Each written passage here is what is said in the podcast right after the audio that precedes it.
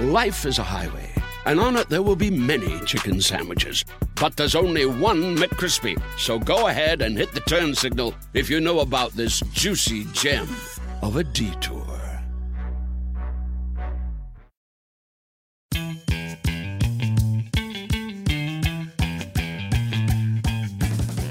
Hi, everyone, and welcome back to Relationship Doctor. I'm Dr. Stephen Snyder, and today I want to talk to you about something that's a little bit controversial these days video games, and what to do if you think someone you love might be addicted to them. I want you to imagine with me the following situation. Your partner seems to be spending more and more time playing their favorite online video game. They're up late at night playing, long after you fall asleep. They no longer seem to have much interest in sex. You ask them to cut down, but you don't get much response. What do you do? Well, let's think about it. If you and your partner are like most people these days, each of you really do live in two different worlds at the same time the real world and the virtual or online world. As we discussed in episode 3, this has serious implications for intimate relationships in the 21st century. One of the most popular ways people live on the internet is through online video games. According to the Entertainment Software Association, 75% of American households include at least one video gamer. The video game industry makes more money than the film and music industries combined. Gaming can be a fun, engaging diversion in the right context. But for some people, video game use can become a problem. Many mental health professionals think that for a very small percentage of regular users, video games can even be addictive. That's controversial, as we'll discuss today, but what's clear is that video gaming can occasionally have serious negative consequences. As my editor, a former video game journalist herself, notes, I've seen marriages dissolve, people who lost friends and even jobs because of gaming, and young adults flunking out of college as a result of problem gaming habits. These stories aren't the norm, but they're out there. New neuroscience suggests that video games can activate changes in your brain similar to addictive substances like drugs or alcohol. Problem gaming can be a form of self medication. In 2013, the American Psychiatric Association, or APA, reviewed the arguments for and against including something called Internet Gaming Disorder in its most recent Diagnostic and Statistical Manual, or DSM 5. The APA felt there wasn't enough research evidence to make a decision, but they did include it in a special section at the back of the manual as a potential disorder requiring further research study. More recently, the World Health Organization, or WHO, made the decision to add gaming disorder to its international classification of diseases. According to the APA, there are nine criteria for internet gaming disorder. Keep in mind that at this time, this is merely a proposed condition in need of further study. five of these criteria have to be present within a year to make the diagnosis.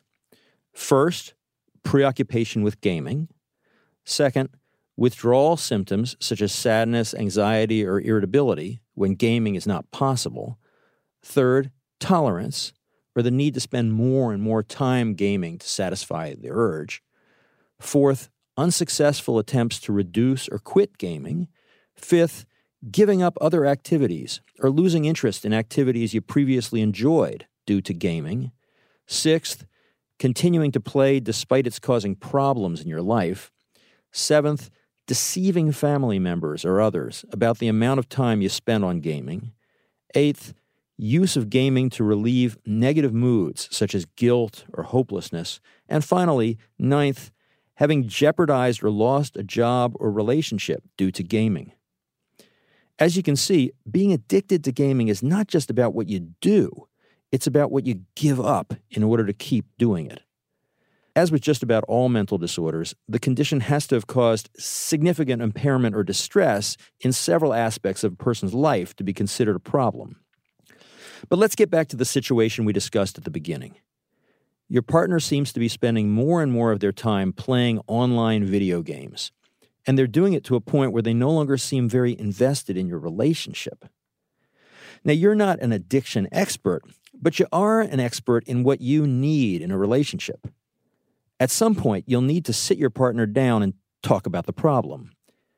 Pick a time when you're both well rested and not in a hurry. Listen, you might say, I think you and I are at a crossroads here. I want to be with you, but you're spending so much of your time and energy on gaming that it doesn't feel like we're in a real relationship anymore. I'm hoping we can get our relationship back. Maybe they've been worried about their video game habit too. If so, that's a good sign. Ask if they have any ideas about what to do to get themselves back in the real world with you. You might want to look together at the APA criteria for the newly proposed Internet Gaming Disorder condition. It's officially grilling season at the Home Depot.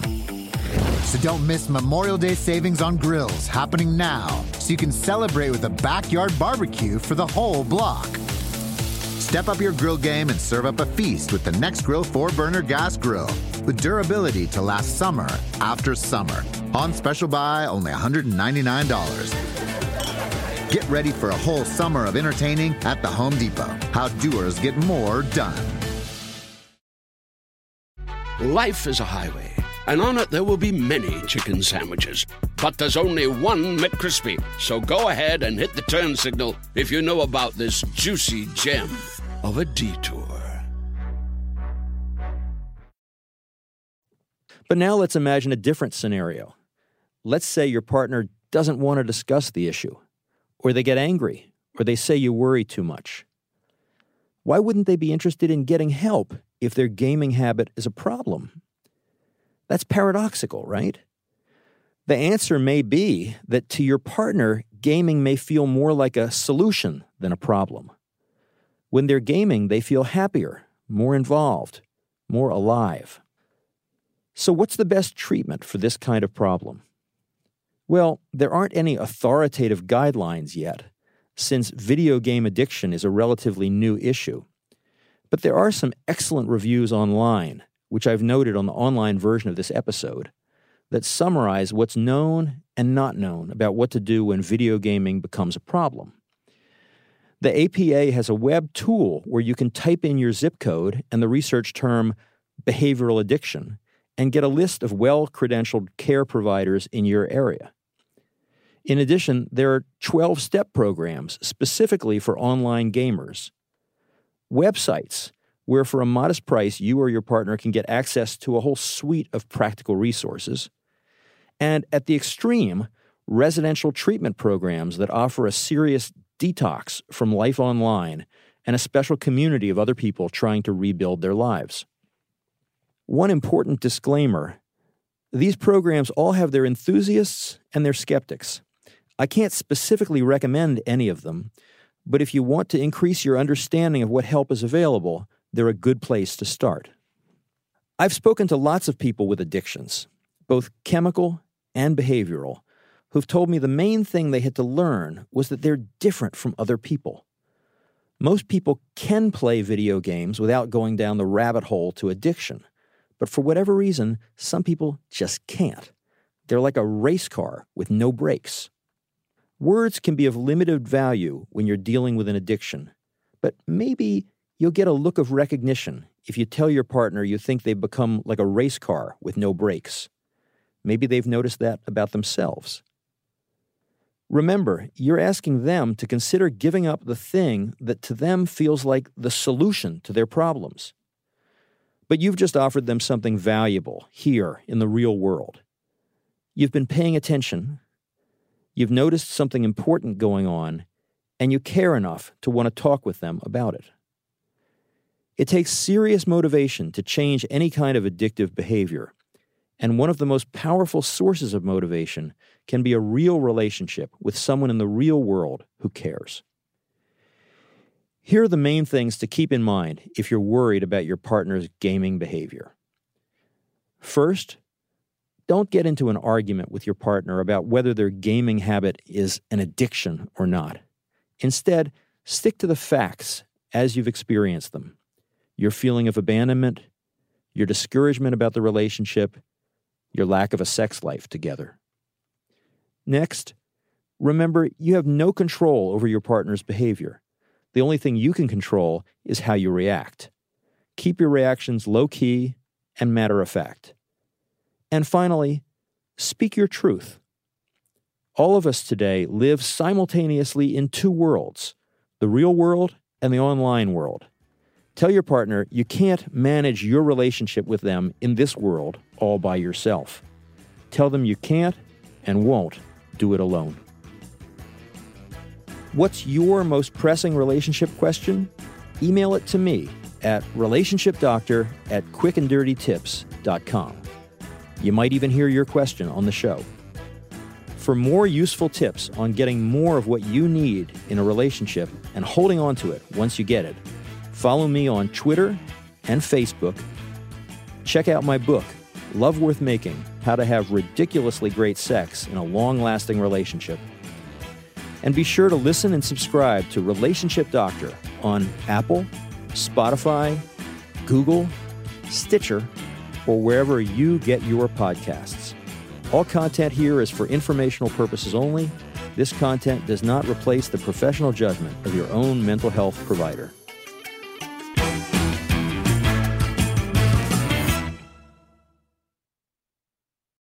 Life is a highway, and on it there will be many chicken sandwiches. But there's only one McCrispy. So go ahead and hit the turn signal if you know about this juicy gem of a detour.